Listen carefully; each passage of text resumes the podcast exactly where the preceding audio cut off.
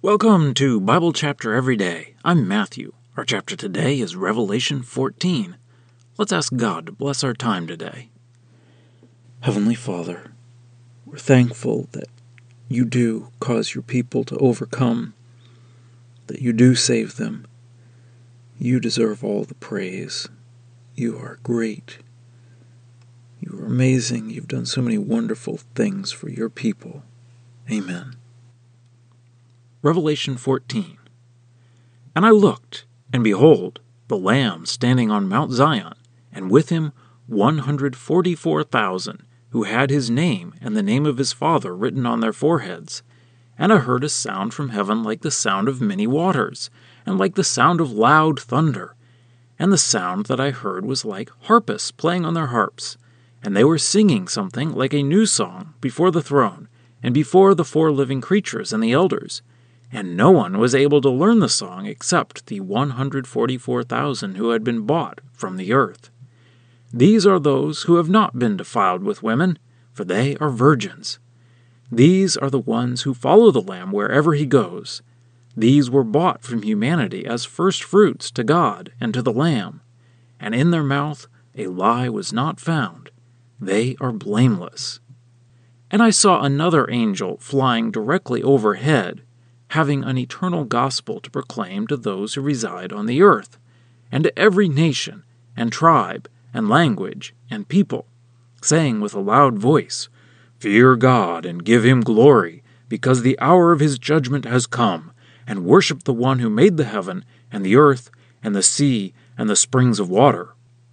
And another second angel followed, saying, Fallen, fallen is Babylon the Great who caused all the nations to drink from the wine of the passion of her sexual immorality.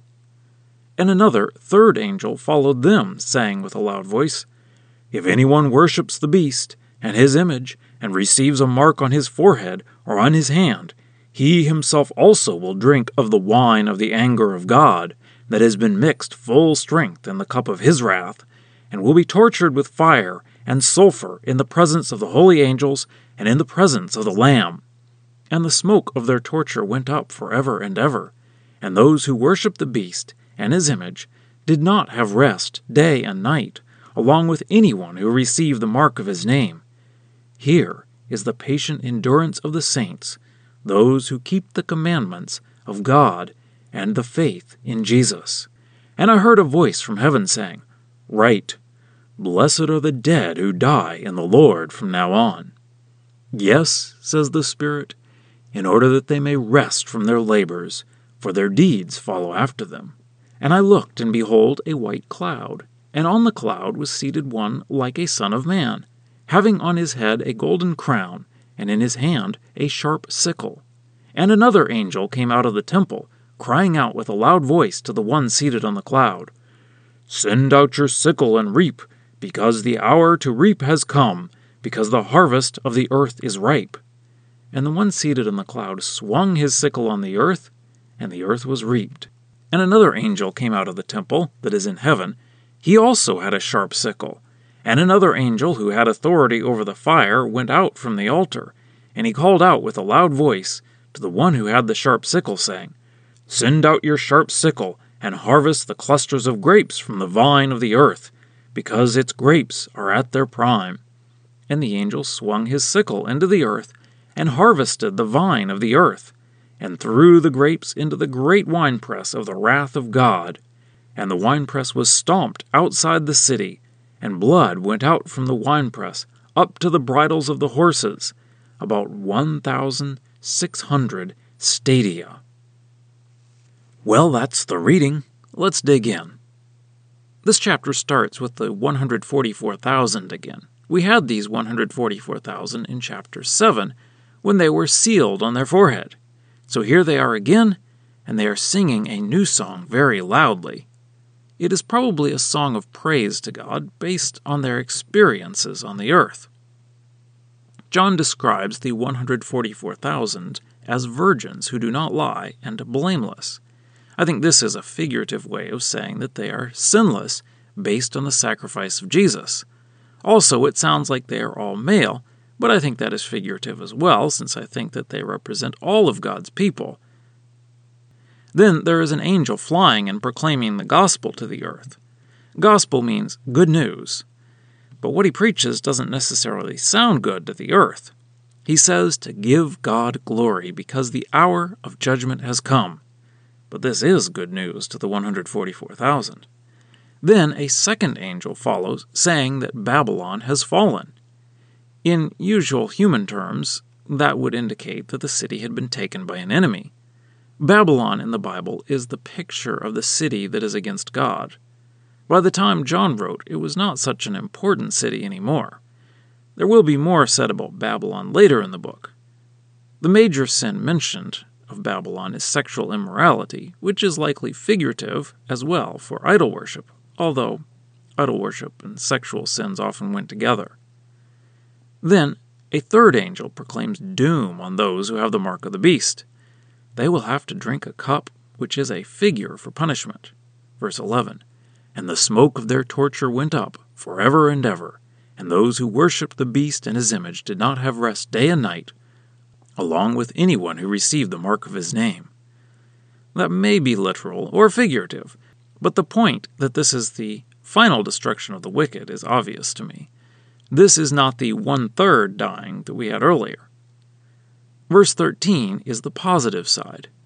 And I heard a voice from heaven saying, Write, Blessed are the dead who die in the Lord from now on. Yes, says the Spirit, in order that they may rest from their labors, for their deeds follow after them. Then John sees a man on a cloud with a sickle who reaps the earth. It sounds like this is the grain harvest. And then there's an angel who comes out of the temple in heaven and reaps the grape harvest, and throws the grapes into the winepress of the wrath of God. So this harvest is one of judgment on the wicked. A winepress was usually cut out of rock, where they would put the grapes and then stomp on them so that the grape juice would run out. The grape juice here is described as blood, and there is so much. It is up to the horse's bridle, which would be roughly five feet off the ground or a little under two meters for those outside of the U.S., and it went for 1,600 stadia, which would be about 200 miles or 300 kilometers. And now for a deeper dive. This is a good time for a reminder that numbers in the book of Revelation are symbolic. We already talked about the symbolic nature of the 144,000. I don't recall 1,600 being a significant number in the Bible. However, 40 is a significant number in the Bible. In the flood of Noah, it rained for 40 days. The Israelites wandered in the wilderness for 40 years. Jesus was tempted in the wilderness for 40 days. And 40 times 40 is 1,600. So this would perhaps indicate the ultimate or final testing and judgment. I think the general point of this chapter is clear that God's people are safe, and those who are against God get final punishment. But we are only a little past the halfway point in the book of Revelation. So what more can be said? Well, remember in 1 John how John didn't cover each topic and move on, but rather wove the themes throughout the letter so that he kept covering things again in a little different way each time. So I think we can see that happening in Revelation as well. We had Babylon show up in this chapter as fallen, but that will come up again later too. Some people have looked at this chapter and the 144,000 singing in heaven with harp sounds and think that when we go to heaven, we play on harps and sing all the time. And I do think that we will praise God all the time in heaven and rejoice at His presence, but I don't think that we could really understand now what it will be like then, so it has to be figurative. But we can understand from the figure here that it will be good for God's people. And that is all we really need to know for sure right now. Scripture quotations are from the Lexham English Bible, copyright 2012, Logos Bible Software. Lexham is a registered trademark of Logos Bible Software.